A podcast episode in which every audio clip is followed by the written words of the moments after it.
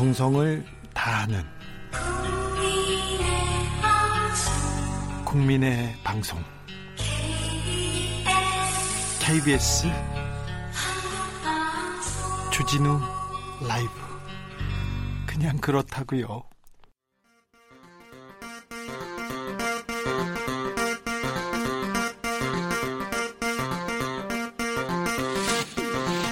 주진우 라이브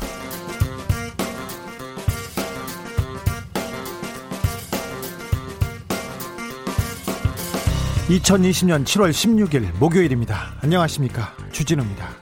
문재인 대통령이 21대 국회 개원연설에서 반드시 새 협치의 시대를 열어야 한다. 협치도 손바닥이 마주쳐야 가능하다고 했습니다. 앞서 국회 정보위원장에 전해철 더불어민주당 의원이 선출됐습니다. 미래통합당 의원들은 표결에 전원 불참했는데요. 통합당에게 협치란 무엇일까요? 최영두 원내 대변인에게 물어보겠습니다. 이재명 지사가 경기지사직을 유지하게 됐습니다. 대법원 전원 합의체가 무죄 취지로 원심을 파기환송했는데요. 단순한 부인은 허위사실 공표로 볼 수 없다고 했습니다. 이 지사는 판결 직후 거짓이 진실을 이길 수 없다는 믿음을 확인했다면서 소임을 다하라는 명령으로 받아들이겠다는 소감을 밝혔습니다. 이 지사의 변호인 나승철 변호사와 함께 대법원 선고 결과 분석해 보겠습니다. 내년도 최저임금 130원 인상됐습니다. 그래서 시급은 8,720원, 한 달로 계산하면 182만 원이 조금 넘습니다. 노동계는 누구를 위한 최저임금위원회냐면서 반발했습니다. 최저 수준으로 오른 최저임금, 그 의미는 무엇일지 민생천재 안진걸 소장과 함께 이야기 나눠보겠습니다. 나비처럼 날아 벌처럼 쏜다. 여기는 주진우 라이브입니다.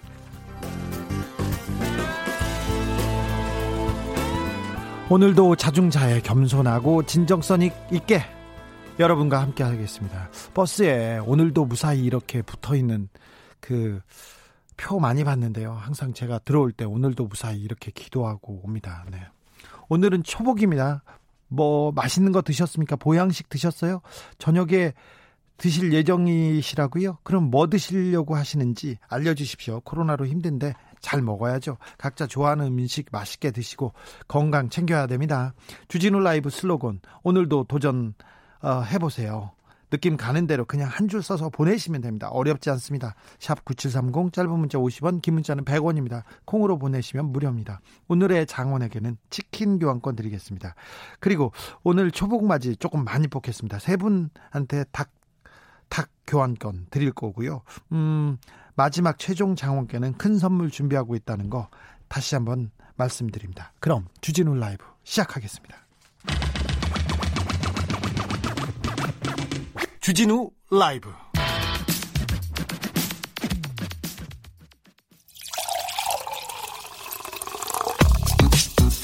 진짜 중요한 뉴스만 쭉 뽑아냈습니다. 줄 라이브가 뽑은 오늘의 뉴스 주스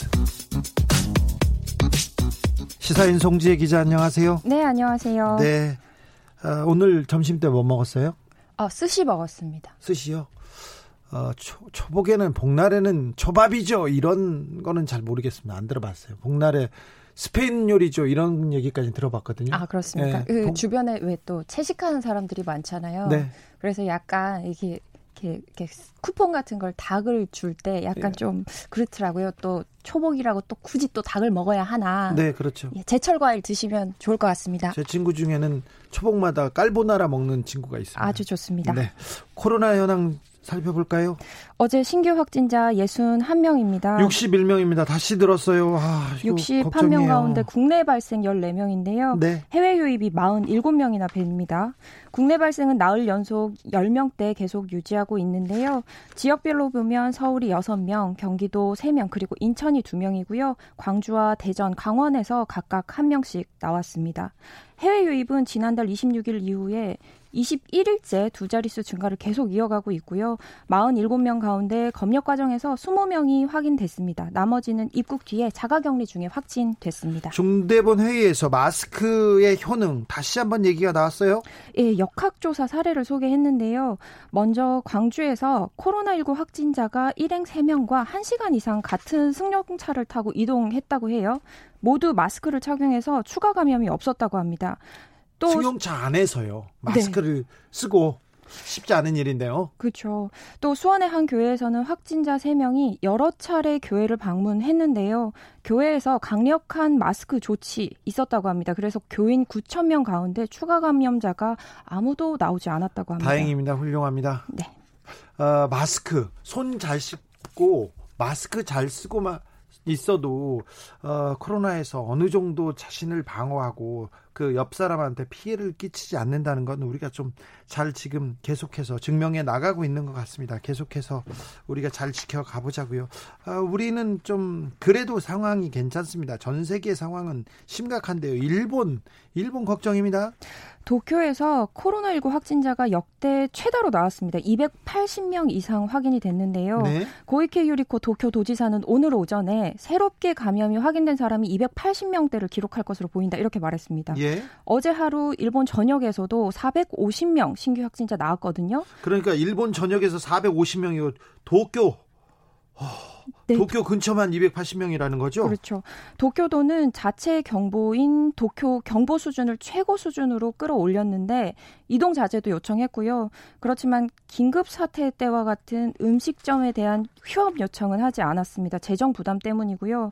그런데 지자체와는 좀 모양이 다르게 어, 온도차가 있습니다. 네, 정부는 음, 어제 기자회견에서 시중 감염이 큰 폭으로 확산되는 상황은 아니다. 감염 확산 방지와 사회 경제 활동의 양립을 추진하는 것이 중요하다. 이렇게 스가 관방장관이 말했습니다. 아니 큰 폭으로 확산되고 있는데 확산되는 상황이 아니라고 얘기하는 거는 뭔지 모르겠어요. 그리고 스가 장관께서는 계속해서 지방으로 여행 가라고 얘기하는데 이 코로나 그 확산되는 거 아닌가 걱정입니다. 미국 상황은 어떻습니까? 미국 상황도 심각해요. 예, 어제 하루 신규 확진자 7만 명 넘어섰습니다. 아니 6만 명대가 언제였는데 5만 명 넘었을 때가 언제였는데 이제 7만 명으로 더 늘었네요. 그렇죠. 13일부터 6만 명대였잖아요. 네? 어제 바로 또 7만 명을 넘어섰습니다.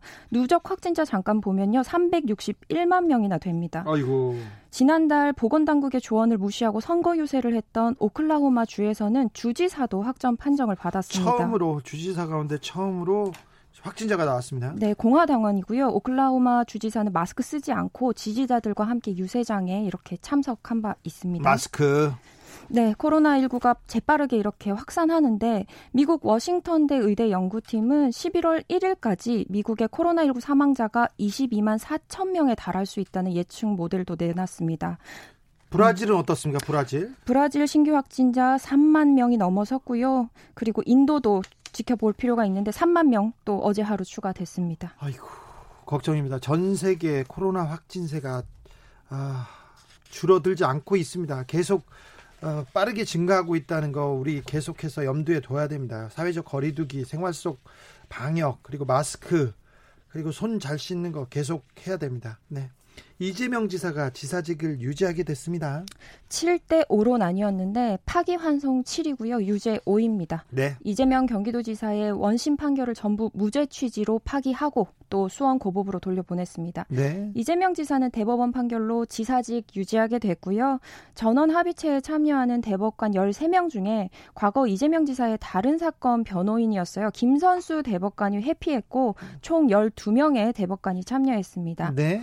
이재명 지사의 판, 재판은 친형 강제 입원 관련 허위 사설 공표 여부가 핵심 쟁점이었잖아요. 네.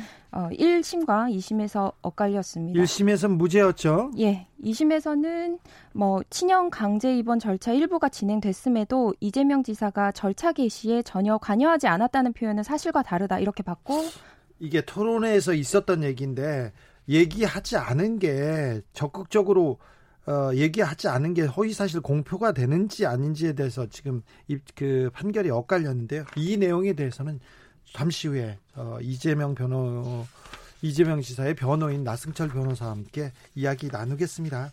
21대 국회가 드디어 문을 열었습니다. 드디어. 아, 진짜 오래 걸렸어요. 4월 청소년이었는데 오늘 대통령께서 21대 국회 개원식에 참석했습니다. 국회는 오늘 오후 21대 개원식 드디어 열었습니다. 국회 임기가 시작된 지 48일 만에 열리는 개원식입니다. 문재인 대통령은 방금 전 축하 연설에서 협치를 강조했는데요. 지금과 같은 전 세계적인 위기와 격변 속에서 협치는 더욱 절실하다. 국난국복을 위한 초당적 협력을 바라는 국민의 염원에 부응하면서 더 나은 정치와 정책으로 경쟁해 나가기를 바란다. 이렇게 강조했습니다. 예. 구체적으로 질병관리본부의 질병관리청 승격과 관련한 정부 조직법 개정안 그리고 고용 사회 안전망 강화 관련 입법, 그리고 민생과 공정 경제 관련한 임대차 3법 이런 처리를 국회에 호소했습니다. 공수처에 대해서도 언급했습니다. 얘기했습니까? 네. 예. 국회가 그러면 할 일이 많은데 늦게 시작한 만큼 어떤 어떤 일 하겠다고 지금 당에서도 얘기하고 있습니까? 민주당은 국회 정상화가 늦어진 만큼 앞으로 더 열심히 일해야 한다 이렇게 밝혔습니다. 그래야죠. 그런데 뭐 전망이 순탄치만은 사실 않죠. 네. 예, 다음 주에는 여야 원내대표의 교섭단체 대표 연설에 이어서 대정부 질문이 예정돼 있습니다. 각 부처 장관들이 출석하는 만큼 부동산 등 현안을 놓고 야당의 공세가 이어질 전망인데요. 특히 20일에 경찰청장 후보자 인사청문회가 예정돼 있습니다. 예. 통합당이 박원순 전 서울시장 성추행 의혹과 관련해서 증인을 대거 신청하고 있고요. 여당을 향한 진상규명 압박도 더욱 거세질 전망입니다. 벼르고 있답니다. 그렇죠. 네. 어, 오늘 오전에 더불어민주당 전해철 의원이 국회 정보위원장으로 선출됐습니다. 네, 전해철 의원은 오늘 본회의 무기명 투표에서 177명이 투표한 가운데 176표 얻어서 당선됐습니다. 한 표는 누군가요? 모르겠습니다. 네. 투표에는 미래통합당 국민의당이 불참했는데요. 정의당은 본회의에 참석했지만 투표에는 불참했습니다. 예. 네. 뭐 음, 추가하실 말씀 있으신가요? 네, 정 조만간에 국정원장 내정자인 박지원 전 의원에 대한 인사청문회 일정을 잡을 것 같아요. 예. 이게 중요한 부분인 것 같은데 한 명, 한 예. 명에 대한 이제 일을 좀 해야 됩니다. 국회에서. 음. 예. 여성가족부가 고 박원순 전 서울시장에 관, 관련해서 이야기를 하기 시작했습니다. 뭐 서울시의 성희롱 방지 조치 이렇게 점검하기로 했는데요. 오늘 관, 관련 입장문을 냈습니다. 피해자인 전직 비서에 대한 2차 피해가 발생하는 상황은 즉각 중단돼야 한다는 입장인데요. 내용을 보면 고소인은 인터넷상에서의 피해자 신분 노출 압박, 피해 상황에 대한 지나친 묘사, 비방 억측 이런 2차 피해의 고통을 호소하고 있다면서 이 같은 상황은 즉각 중단돼야 한다고 밝혔습니다. 네. 일각에서는 전직 비서인 A 씨를 두고 피해자가 아닌 피해 호소인으로 부르고 있어요. 2차 가해 논란이 있는데요. 여성가족부는 이런 호칭을 둘러싼 논란에 대해서 피해자 지원 기관을 통해서 보호받고 또 지원받는 분들은 모두 피해자로 본다고 말했습니다. 뭐 앞서 말했듯이 서울시 서울시에 성희롱 재발 방지 대책을 수립해서 시행하고 또 여성가족부에 제출을 하도록 요청할 계획이라고도 밝혔습니다. 청와대 의전 비서관이 있습니다. 탁현민 비서관이 지인한테 일감을 몰아줬다는 의혹을 받고 있습니다. 네, 청와대 비서 비전 어, 의전 비서관이죠 탁현민 측근이 운영하는 기획사에 일감을 몰아줬다는 의혹인데요. 네? 한겨레의 단독 보도입니다. 청와대는 악의적 보도라면서 법중 법적 대응을 검토 중이라고 반박하고 있고요. 강경하게 반박하고 있어요. 네. 한겨레는 어제와 오늘 보도에서 탁현민 의전 비서관의 최측근이 세운 신생 기획사입니다. 노 바운더리가 지난 2년 동안 문재인 대통령이 참석한 청와대 그리고 정부 행사 22건을 수주해 특혜 의혹을 제기했습니다. 어, 탁현민 비서관 측에서는 22건이 아니라 몇, 건수가 아예 잘못됐다고 얘기하고 있고요. 예, 예, 그렇습니다. 노바운더리는 어쨌건 국방부 행사를 진행하면서 정식 계약을 맺지 않거나 수의 계약을 필요한 서류가 남기지 않았다고 이렇게 한겨레는 보도했는데요. 네. 2017년 5월까지 정부 행사 관련 실적이 없던 신생 업체였는데 문재인 대통령 취임 이후에 정부 행사 용역을 맡으면서 2년 10개월 동안 30억 원 가량의 매출을 올렸다고 이렇게 보도했습니다. 어떤 행사를 맡았나 이렇게 봤더니 국방부에서 국방부에서 음, 진급 장성 그러니까 별을 단 군인들한테는 어, 대통령이 그 검을 이렇게 주는 행사였어요. 행사였는데 그 기억 나시는지 모르겠는데 그거를 삼정검이라고 합니까? 삼정검을 주는 행사였는데 어, 문재인 정부 들어서 그 장군들한테 검을 직접 수여하는 게 아 저는 좀 그 군인들의 그 자부심을 좀 고취시키는 일이다고 이렇게 생각했어요. 근데 그때 행사를 음 행사가 급해서 수의 계약을 했답니다. 근데 수의 계약을 했을 때는 5천만 원이었고요.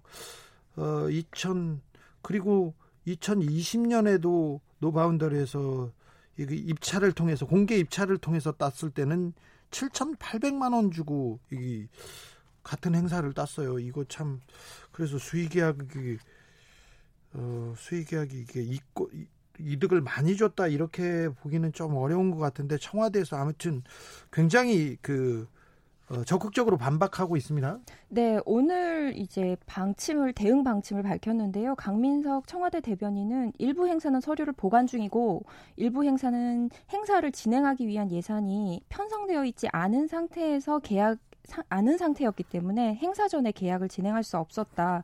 예산을 확보하지 못했기 때문에 행사 종료 후 사후 정산하는 방식으로 비용을 집행했다. 예. 그리고 해당 기사는 이런 긴급한 상황을 전혀 설명하지 않는다. 이렇게 강하게 비판했습니다. 예. 어, 강민석 대변인은 청와대 의전 비서관실은 해당 기획사가 정부 부처의 행사를 수주하는 과정에서 계약 방법 그리고 조건, 금액에 대해 개입한 사실이 없다면서 한겨레, 신, 한겨레 신문의 의혹 제기에 대해서 강하게 유감의 뜻을 표한다고 비판했습니다.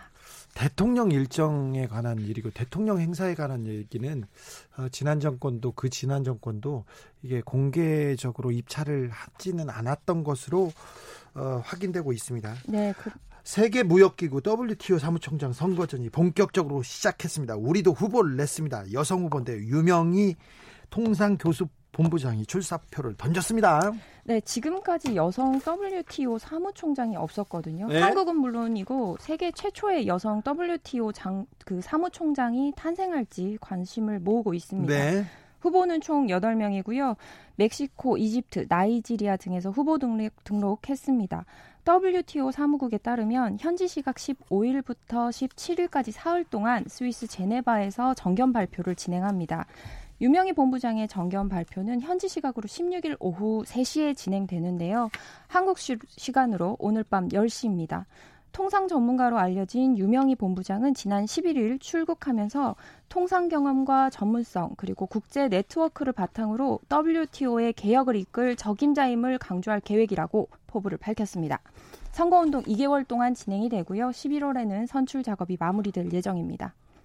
이분이 저기 이부망천 하신 전직 의원의 남, 부인이잖아요. 그런데 어, 미래통합당 소속이었어요. 그런데 그 부인이 부인이 이, 이 정부에서 발탁될 정도면 능력은 인정받는 분이셨습니다. 그런데 그 능력이 세계적으로도 좀 잘 쓰였으면 하는 생각이 듭니다. 어, 미국 유명인들이 어, 해킹을 당했어요. SNS가 동시에 다발적으로 해킹당했어요? 트위터에서 해킹을 당했는데요. 예. 미국 예. 정계, 재계, 연예계 유명 인사들의 계정이 동시에 털렸습니다. 네, 저는 안 당했습니다. 네. 네. 바이든 전 부통령의 공식 계정 비롯한 유명인들의 계정에는 30분 안에 1,000달러를 하나로 120만 원입니다. 비트코인으로 보내면 돈을 두 배로 돌려주겠다 이렇게 글이 올랐다가 삭제가 됐고요. 돈을 보낸 사람은 없었겠죠? 아 그런데 이게 돈을 보낸 사람이 있습니다. 그리고 있어요? 하나로 1억 3천만 원 가량의 비트코인이 송금이 됐습니다. 어, 그래요? 예. 뭐 빌 게이츠의 계정에는 모두가 나에게 사회 환원을 원하고 있으며 지금이 사회 환원을 할 시간이다. 뭐 이렇게 글이 올라오기도. 했고요. 예. 예, 오바마에게도 어, 코로나19 때문에 지역 사회에 돈을 돌려주려고 한다. 이런 글이 게재되기도 했습니다. 네. 네. 그런데 이 IP 주소가 미국 휴스턴과 뉴욕, 영국, 스페인, 이탈리아, 또 인도네시아 등으로 파악이 돼서 사실 이 보안이 사실 도마에 오를 것 같습니다. 네. 어, 트위터 주가는 또 장외 거래에서 5% 가까이 추락하기도 했고요. 예. 돈을 보낸 사람이 있어요. 예, 그렇습니다. 놀랍네요. 놀랍습니다. 인천 지역의 수돗물, 어유 이게 무슨 문제가 있는 거죠? 유충이 발견되기도 했어요? 인천 서구 지역 수돗물에서 유충이 발견되었습니다. 신고 지역 3만 6천 세대인데 비상이 걸렸습니다. 계양구, 남동구 같은 인천 다른 지역에서도 신고가 잇따르고 있다고 하는데요. 수돗물을 틀었더니 5mm 크기의 유충이 물에 섞여서 이렇게 나온 겁니다. 앞서 인천시는 서구 공촌 정수장의 활성탄 여과지에서 유충이 발생했다. 연결된 배수지 8곳 가운데서 두 곳에서 이렇게 발견됐다. 밝힌 바 있는데요. 아이고. 유충은 모기와 비슷 비슷한 깔따구류의 유충이라고 합니다. 깔따구군요. 인천시 수도사업본부는 여가지에서 유충이 발생한 것으로 보고 있는데 하지만 불순물을 걸러내는 여가지에서 유충이 어떻게 가정집 수도관까지 이동했는지는 명확하지는 않습니다. 인천시는 깔따구류가 인체에 위험하지는 않다고 하는데 시각적으로는 아, 개, 매우 좋지 않습니다. 아 이 위험하지 않다고 해도 이거 더럽고 아이고 네, 실제로 불결하죠. 영상을 보시, 불결하죠. 영상을 보시면 이게 막 기어다녀요. 아유, 저... 네, 불안할 수밖에 없습니다. 인천시는 신고가 접수된 지역 3만 6천 세대의 수돗물을 직접 마시지 말라고 당부했습니다. 예. 또 해당 지역 어린이집, 어, 유치원 그리고 학교 급식에서도 안정성이 확인될 때까지 생수를 사용해서 급식을 제공할 예정입니다. 생수입니다. 그리고 물에 관한 문제이기 때문에 어, 관계 당국과 그리고 지자체에서 빨리 빠른 대응 그리고 어, 완벽하게 안전한 물을 뭐 마실 수 있도록 빨리 이런 거는 해줘야죠. 네. 여기까지 하겠습니다. 주스 송지혜 기자 함께했습니다. 수고하셨습니다. 네, 고맙습니다. 7373님, 주진우 형님은 유명인이 아니라서 털리지 않은 겁니다. 네, 저도 알겠습니다. 저도 털리지 않았습니다. 정답입니다. 네, 알겠어요. 2661님, 주기자님, 나비처럼 힘없이 날지 말고 벌처럼 날아서 그냥 쏘시면 어떨까요? 그런데 제가 힘이 조금 없어 보이는 것 같습니다. 죄송합니다. 힘을 내겠습니다. 8748님, 애들이 물 먹은 닭 싫다고 해서 기름 먹은 닭 먹을 예정입니다. 오늘 아 복날에는 닭이죠. 3788님 초복이라고 방송에서 계속 얘기하는데 글쎄요. 선택권이 없어요. 아내가 초복이라는 사실을 알아야 무언가를 먹을 수 있어요. 그러니까 그럼 먼저 사주세요. 슬로건으로 가볼까요? 조성빈님입니다. 촌철살인 시사감별사 시물리의 주기자가 진행하는 주 라이브 시물리에 나왔습니다. 송충이는 솔잎을 먹고 주진우는 뉴스를 먹는다. 주진우 라이브 여러분들이 좀 먹어야 되는데. 네. 아무튼 복날 많은 것 맛있게 드시고요. 교통정보센터 다녀오겠습니다. 김은아 씨. 여러분이 지금 듣고 계신 방송은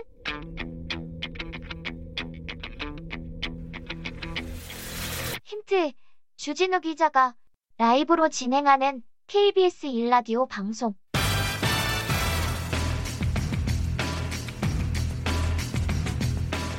정답 보내실 곳은 문자로 샵 9730 짧은 문자 50원, 긴 문자 100원, 콩으로 보내시면 무료입니다.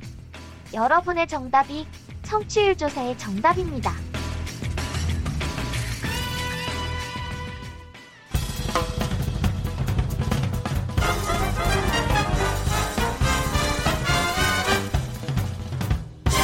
훅 인터뷰 모두를 위한 모두를 향한 모두의 궁금증 훅 인터뷰 말하지 않은 것은 과연 허위사실 공표일까? 오늘 경기도 이재명 지사의 운명을 가를 대법원 재판이 있었습니다. 음, 판단은 무죄 취지의 파기환송이었습니다. 이 지사가 발언을 하지 않은 것을 허위사실 공표죄로 처벌할 수 없다는 겁니다. 음, 친형 강제 입원부터 대법 선고 그리고 남은 재판이 또 있는지 아, 재판이 많았어요. 의혹은 산이었고 어떻게 되는 것인지 한번 짚어보겠습니다. 이 지사의 변호인 나승철 변호사 안녕하세요. 예 안녕하십니까. 네, 바쁘셨죠 오늘? 아니 뭐 선고 끝나고 뭐 네. 뭐 특별히 어 이제 좀 허탈하기도 하고 그래서 뭐 좀 바쁘 의외로 바쁘지는 않았습니다. 네. 담담했었습니다. 허, 탈하다니요 지금껏 일이 이렇게 네. 많았는데 뭐 제가 이제 변호인으로 참여했던 게 이제 거의 이제 1년 반 정도 돼 가는데 네. 이제 그 끝을 보고 나니까 야, 근데 이제 한 30분 40분 정도로 선고가 끝났습니다. 네. 그러니까 야, 그렇게 오랜 시간 어, 고생을 했는데 이 3, 40분으로 마무리가 되는구나 해서 좀 허탈한 느낌이 네. 있었습니다. 네. 기자들 전화 많이 받으셨죠? 기자들 전화가 많이 올까봐 네. 오늘은 아예 이제 변호인단 인터뷰를 따로 따로 해서 네. 네, 전화는 거의 안 왔습니다. 네. 예. 대법원 선고가 있었습니다. 선고 요지가 어떻게 됩니까? 뭐 쉽게 얘기를 해서 이 허위 사실 공표죄의 그 공표라는 부분에 어 후보자가 적극적으로 해명하지 않고 말을 안 하는 것 그것도 공표에 해당이 되느냐 이제 그게 제일 문제가 됐었는데 그런 침묵, 부진술 그런 것들은 허위 사실 공표, 공표는 널리 알린다는 거니까 그런 공표에 해당된다고 해석할 수 없다라는 게 오늘 에, 대법원 판결의 핵심 요지였습니다. 시민들은요 예. 이재명 지사가 의혹이 되게 많았는데 엄청난 의혹 중에 이거 하나로만 재판을 받았는지 궁금해하는 사람도 있어요. 의아해하고 음. 이게 사람들이 허위 사실 공표 아니 말을 하지 않은 게 허위 사실 공표인가 이걸로 지금 재판을 받은 거야 이런 생각하는 사람이 있어요. 음뭐 재판은 이제 1심 때부터 따지자면은 뭐 여러 가지 혐의가 있었습니다. 경찰 조사부터 따져보자 이거 많았죠. 이 지사의 의혹들 중에 맞습니다. 예. 의혹들 중에 그러니까 죄가 될 만한 건 이거 하나밖에 없었습니까?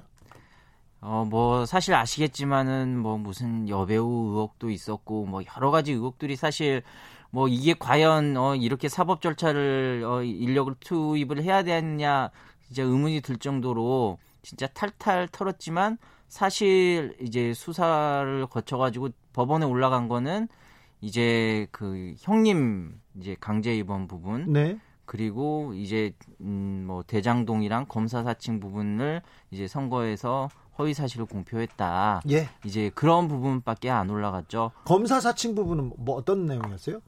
과거에 이제 어, 이재명 지사님께서 뭐 이제 시민운동을 하시다가 네? 그 과정에서 이제 뭐 통화를 하면서 이제 뭐 검사인 것처럼 뭐 누군가가 얘기를 했는데 그게 이제 검사 사칭을 한 게 아니냐 이제 그런 부분이 어 문제가 됐었습니다. 근데 그거를 이제 이번 선거 과정에서 아 네. 그게 사실은 이렇습니다라고 해명을 했는데 그 해명한 게 허위 사실을 공표한 거 해가지고 이번에 기소가 된 거였죠. 무죄를 받았나요? 예, 예. 그 1심, 2심 다, 다 무죄 받았습니다. 예. 또 대장동 문제는 뭔가요? 그 대장동 문제는 이제 대장동 개발을 잘 해서 그 이익을 결국 이제 성남 시민에게 돌려줬다는 취지로 얘기를 했어요. 얘기를 했는데 그게 또 죄가 됩니까? 뭐 이제 이재명 지사님께서 뭐 펑펑 쓰셨다. 이제 그렇게 그런 말씀을 하셨습니다. 이제 그러니까는 아니 어 대장동 사업이 지금 진행 중인데 어떻게 펑펑 쓸 수가 있느냐. 그래서 또 허위 사실 공표 해가지고 기소가 됐지만 그것도 1심, 2심 다 무죄가 나왔습니다. 네. 말을 좀 약간 좀 그 거칠게 했나요? 이 지사가 예. 거침없어서 좀 거친 측면도 있잖아요. 아니 뭐 그런 거라기보다는 아마 선거 과정이니까 이제 말을 하다 보면은 이제 어좀 약간 뭐랄까 좀 과장이랄까 하여튼 네. 그런 면이 있었던 것 같습니다. 아, 이 부분에 대해서는 아무튼 직권남용과 공직선거법 위반이었습니다. 1심에서는 무죄 받았습니다. 예, 그렇습니다. 근데 2심에서 2심에서 음. 임상기 부장판사가 예. 벌금 300만 원을 선고합니다. 예, 예, 그렇습니다. 어, 임상기 부장판사는 어떤 내용 때문에 이렇게 유죄 판결을 한 거죠? 유죄 판결이 음. 3, 벌금 300만 원이 중요한 게 아니라 지사적이 날아가고 선거 맞습니다. 과정이었으니까 예. 38억 원의 선거 비용을 토해내야 되는 그런 엄청난 중죄가 되는 건데요. 예. 그 이제 많은 분들이 사실 이번에 대법원에 올라온 쟁점에 대해서 이심이 굉장히 이제 뜬금없이 어, 만들어낸 쟁점이다라고 이제 생각하시는 분들이 있는데 사실 이 쟁점이 1심에서도 좀 있었습니다. 1심 거의 이제 마지막 재판 때 재판장님이 이 부분에 대해서 이제 물어보셨었어요. 네. 그리고 무죄 판결이 나오긴 했는데 이제 저는 이제 1심 판결이 불씨를 남겼다라고 생각을 하는 게 무죄 판결을 하면서도 1심 판결문에서 뭐라고 썼냐면은 허위 사실을 공표한 것으로 볼 수 있는 측면도 있다. 네. 하지만 이러이러이러해서 무죄다라고 했는데 2심 재판장님이 이거를 딱 캐치를 하신 거죠. 네. 그래서 이 부분을 가지고 아 어, 이제 말은 안 했지만 전체적으로 볼 때 왜곡을 했다.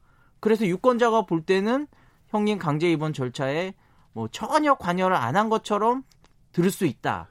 그렇게 해가지고 이제 2심에서는 이 부분을 허위사실 공표로 판단을 했습니다. 오늘도 박수상옥 대법관 비롯해서 소수견에서 예. 이 부분을 그 유, 유죄로 볼 수도 있다는 그 뭐 그런 취지가 있었지 않습니까? 예, 이제 뭐 박상옥 대법관님이 말씀하셨던 이제 논거 중에 가장 핵심적인 거는 아무리 이제 방송 토론이라고 하더라도 미리 다 준비를 해온다. 그렇기 때문에 이게 토론 과정 중에서 그냥 실수로 나온 말이 아니라 이건 굉장히 준비된 말이었다. 그렇기 때문에 이 부분은 허위사실 공표로 봐야 된다는 거였습니다. 네. 그런데 대법원 선고, 전원 합의체 선고의 의미는 뭡니까? 결국에는 이제 선거로 내용을 들어보면은 선거의 자유 예. 그리고 선거의 공정 그 두 가지 가치를 두고 대비를 했는데 이 선거의 자유가 확보되지 않은 상태 그 상태에서는 국민들의 그 뜻이 제대로 반영이 될 수 없다. 아무리 공정이라는 가치도 중요하지만은 그 공정이라는 가치가 선거의 자유를 본질적인 걸 훼손할 수 없다. 그래서 이제 국민들의 뜻, 이제 여론, 민의를 굉장히 중요시하는 그런 판결이었습니다. 사실 근데 오늘 만약에 이 지사가 유죄를 받는다면 예. TV 토론 토론이 예. 굉장히 그 굉장히 위축될 수도 있겠다 이런 예, 생각을 해봤습니다. 예. 뭐 저도 예전에 이제 인터뷰를 할 때 그런 얘기를 많이 했었습니다. 이게 만약 유죄가 나온다면은 방송 토론회에서 노코멘트 하겠습니다. 그것도 이제 허위 사실 공표가 된다는 거죠. 그렇죠. 그러면은 누가 방송 토론을 하려고 하겠습니까? 예. 예. 변호사님? 예, 예. 어, 무죄 취지로 파기환송될 거라고 예. 상하셨습니까 아, 저는 뭐 1심부터 지금까지 예. 뭐 이게 무죄가 나올 거라는 것에서 한 번도 의심해 본 적이 없습니다. 주변 반응이 다 그랬습니까? 이재명 지사도 그러던가요? 음, 지사님은 이제 좀 불안해 하셨죠. 그리고 솔직히 이제 2심에서 당선 무효형이 나왔을 때는 굉장히 저희도 놀랐었습니다. 네. 예. 저희는 뭐 1심에서 이제 너무 완벽하게 무죄가 나왔기 때문에 그리고 또 2심에서 2심 변론 과정에서 별다른 게 없었습니다. 그랬는데 이제 정말 예기치 않게 그것도 당선 무효형이 나와버리니까 사실 그때는 좀 놀랐었습니다. 어, 재판 쭉 이어왔습니다. 그리고 검찰 예. 조사, 경찰 조사부터 계속 이어왔는데 어, 선거 전부터 이렇게 조, 뭐 크게 논란이 됐으니까.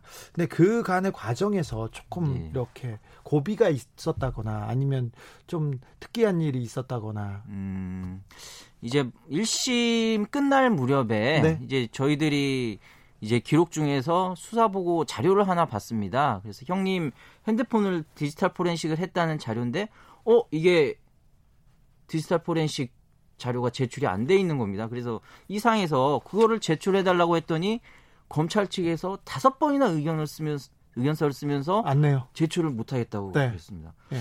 그래서 이제 결국 법원에 신청을 해 가지고 그 디지털 포렌식 자료를 받았는데 파일이 6천 개 가량 있었습니다. 그런데요. 근데 그 중에서 정말 이 파일들 제출됐었으면은 그 55명의 그 증인 신문 할 필요조차 없었던 그 정도로 중요한 파일들이 있었는데 검찰이 그거를 은폐를 했죠. 네. 그래서 저희는 1심에서 이렇게 전부 무죄가 나왔던 게 그 판사님이 그 부분에 대해서 굉장히 어, 검찰에 대해서 안 좋게 판단을 하신 게 아닌가 그런 생각을 했는데 그게 참 기억에 많이 남습니다. 결과적으로 무죄 취지의 그 대법 판결을 받았습니다. 그러면 경찰 예. 조사 여러 번 받으셨고요. 예. 그다음에 검찰 조사 그리고 1심, 2심 재판 좀 어, 좀 억울한 측면도 억울하다는 생각도 하겠어요. 아, 이제 주사님 입장에서는 너무너무 억울하시고 힘드신 과정이었죠. 그게 지금 벌써 뭐 2년, 2년 넘어가고 있으니까. 근데 이제 그렇죠. 이제 지사님은 이게 뭐 정치인으로서 어쩔 수 없이 겪어야 할 고난으로 그냥 받아들이시는 것 같습니다. 뭘 어쩔 수 없는 고난이 아니라 뒤에서는 뭐 화도 내고 어? 욕도 하고 그러겠죠. 재판 받다가 그러지 않나요? 글쎄요, 뭐 재판 받다가 그렇게 뭐 감정적이 아니 괜찮아요. 이제 무죄 나왔으니까 얘기했는데 네. 그분 감정적인 분이시잖아요. 아 근데 뭐 많이 성숙하신 것 같습니다. 아 그래요? 재판 과정에서는 뭐 그 막말하시고 그러진 않았습니까? 아 아닙니다. 네. 굉장히 네. 차분하게 하셨고 뭐 끝난 뒤에도 끝난 뒤에도 이제 굉장히 답답해하는 모습은 보이셨지만은 뭐 그렇게 감정적인 모습이라는가 그런 거는 뭐 보시지 않았어요. 제가 지난번에 그 인터뷰하다가 어 다른 얘기를 하다가 코로나 얘기를 하고 뭐 경제 전반에 대한 얘기를 하다가 갑자기 재판 얘기를 했더니 한숨을 깊은 한숨을 쉬셨어요. 그래가지고 아. 아, 아, 이분도 굉장히 걱정은 하고 있구나, 이렇게 생각했습니다. 음, 대법원 전원합의체는 오늘 벌금 300만 원 2심 선고를 무죄 취지로 파기환송했습니다. 그리고 검찰의 나머지 상고도 모두 기각했습니다. 이변이 없는 한 뭐 이변이 없는 한 그냥 그 고법으로 돌아가서 무죄로 나오는 거죠? 예, 그렇습니다. 뭐 저희가 예상을 하기로는 이제 수원 고등법원에서 바로 배당을 해서 네. 뭐 재판을 한 번 정도 예. 어, 진행을 해서 더 할 거 있느냐 물어보고 아마 바로 종결되지 않을까 싶습니다. 정준영 부장판사처럼 예. 그, 그 이재용 이재용 부회장 재판 예. 파기 대법원에서 파기 환송됐는데 거기서 이렇게 길게 끌기도 하지 않습니까? 그런데 이 그 선거 관련 사건은 이제 재판 기한이 있고 이미 대법원에서도 너무 오래 지체됐다고 네. 좀 비판도 있었기 때문에 그렇게 하기는 어렵고 어려울 것 같습니다. 아 그런가요? 예. 오늘 만약에 예. 대법원에서 대법원에서 예. 판결이 다르게 나왔다. 예. 그런 거에 대한 가정은 없었습니까? 글쎄요, 뭐 저는 어, 파기환송 받을 거라고 생각을 했는데 간혹 뭐 그런데 이제 만약 뭐 상고 기각이 되면 어떡하지? 뭐 그런 생각을 했는데 사실 그 이유가 그 이유가 상고 기각이 된다면 그 이유가 사실 좀 상상이 안 갔습니다. 네. 예. 재판 치르면서 변호사님은 어떤 순간이 가장 어려웠나요? 음. 1심 재판을 하는데 증인이 이제 뭐 대장동 검사 사칭 사건까지 포함해서 55명 정도 나왔는데 그 중에서 한, 한 40명 정도는 이 형님 사건이었는데 그 가족사를 그렇게 국가 권력이 드립하고 그렇게 해서 만천하에 공개되는 거를 옆에서 지켜보는 모습이 참 제가 봐도 힘들었습니다. 그래서 만약 저게 지사님 뭐 개인 당사자면은 얼마나 괴로우실까. 그래서 그걸 지켜보는 사람 마음도 상당히 힘들었습니다. 알겠습니다. 네. 마지막으로 뭐 어, 하고 싶은 말 있으면 네, 뭐, 뭐, 우리 주진우 기자님 제가 예전부터 좋아했는데 실제로 뵈니까는 훨씬 더 잘생기셨어요. 아, 네. 짠것 같잖아요. 저는 당황스럽게 왜 그러세요? 아, 여기 적혀 있어가지고. 아, 네, 아니, 아닙니다. 아, 네. 예. 오늘 감사했습니다. 예, 예. 여, 기까지 듣겠습니다. 지금까지 나승철 변호사였습니다. 감사합니다. 예, 감사합니다.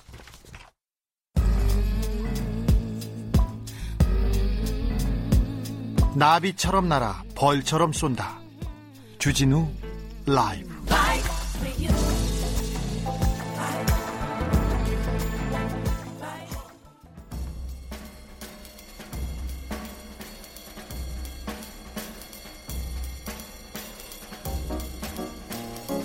느낌 가는 대로 그냥 고른 뉴스 여의도 주필 알립니다. 절대 짠 게 아니었습니다. 변호사님이 갑자기 얘기해가지고 제가 엄청 당황했습니다. 첫 번째 뉴스로 넘어가겠습니다. 청소, 정리, 이별, 뭐든 대행해드립니다. 한결의 20일 기사입니다. 음, 제일 싫은 거 있잖아요. 일하기 싫을 때, 어우, 집에서 제일 하기 싫은 거. 재활용품 수거하고 이렇게 청, 그 음식물 쓰레기 버리는 거 있지 않습니까? 분리수거해서 이거 대행해서 해, 해준답니다.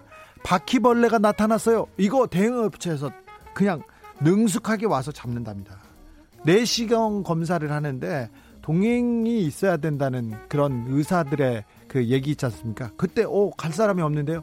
동행 서비스도 해줍니다. 그리고 한 역할 대행 업체에서는요. 요런 서비스도 합니다.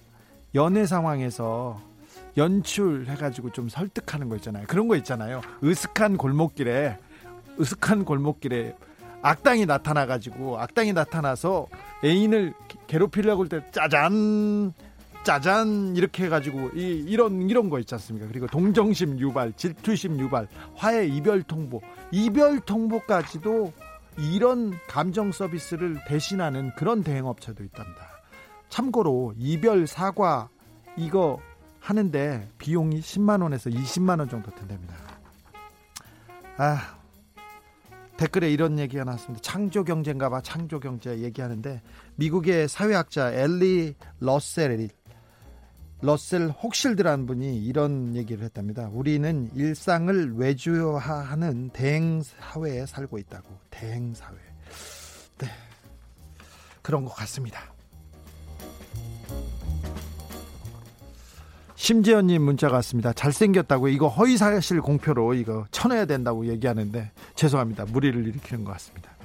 한국처럼 먹으면 지구 못 버틴다. 못 버텨요. 환경단체 식습관 분석 결과가 나왔다는 연합뉴스 기사입니다. 노르웨이 비영리 단체 더 나은 미래를 위한 식습관 보고서가 나왔는데요.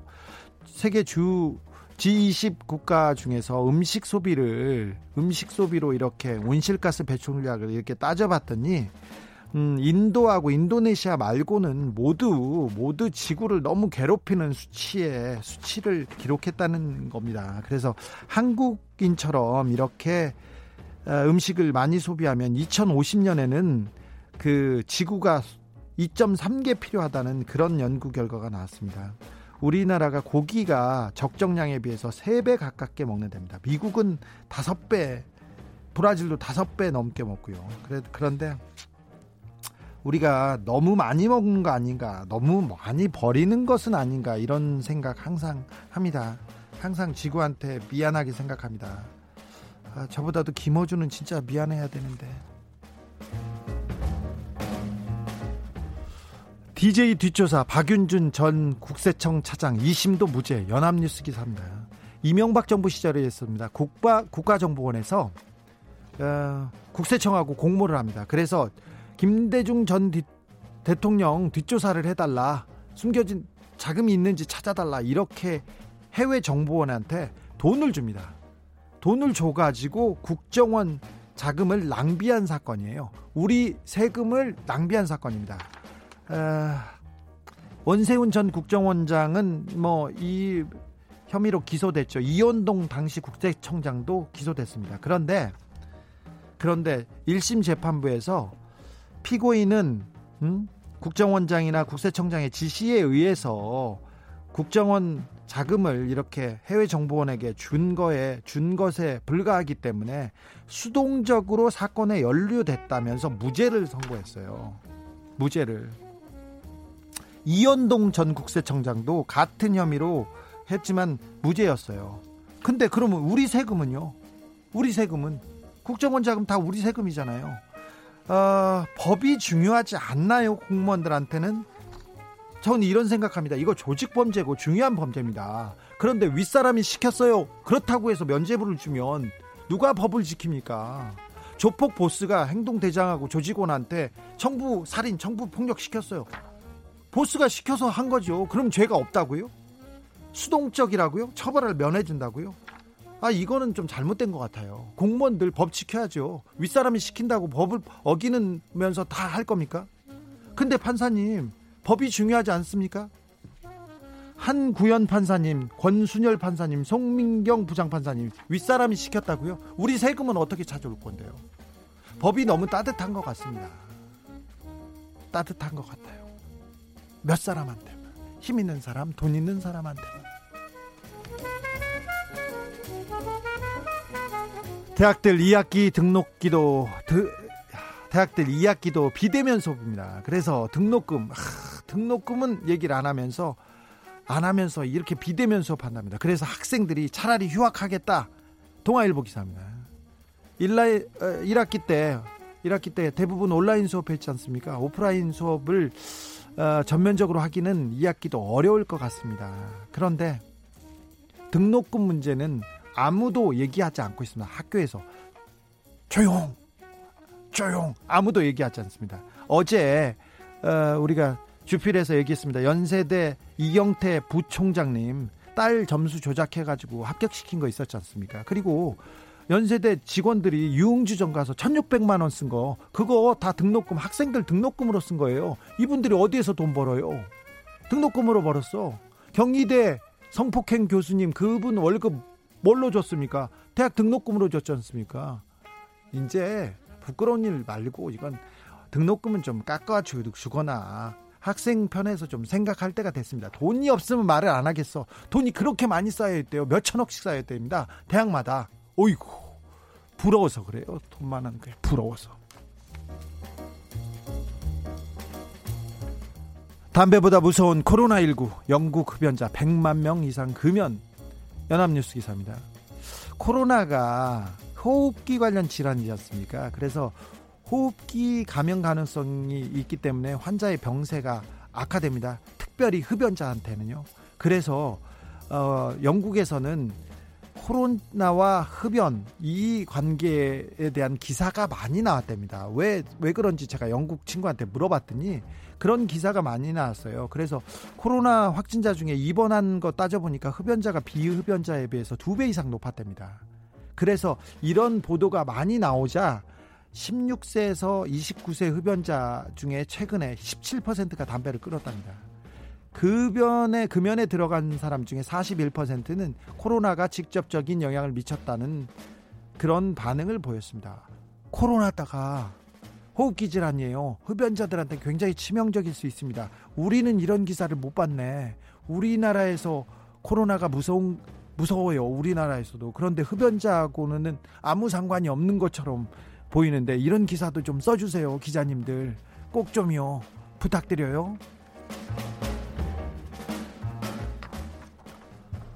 폼페이오 트위터에 올린 곰돌이 푸 사진 시진핑과는 무관 뉴시스 기사입니다. 어, 폼페이오 미 국무장관이 자신의 트위터 계정에 반려견과 곰돌이 곰돌이 푸 사진을 이렇게 같이 올렸는데요. 어, 반려견이 곰돌이 푸를 거의 좀 공격해가지고 푸가 좀 누워 있더라고요. 누워 있는데 이게 이게 중국 을 좀 비하하는 의도 아니냐 이런 분석이 쏟아지고 있습니다. 이게 네티즌 분석이 아니라요.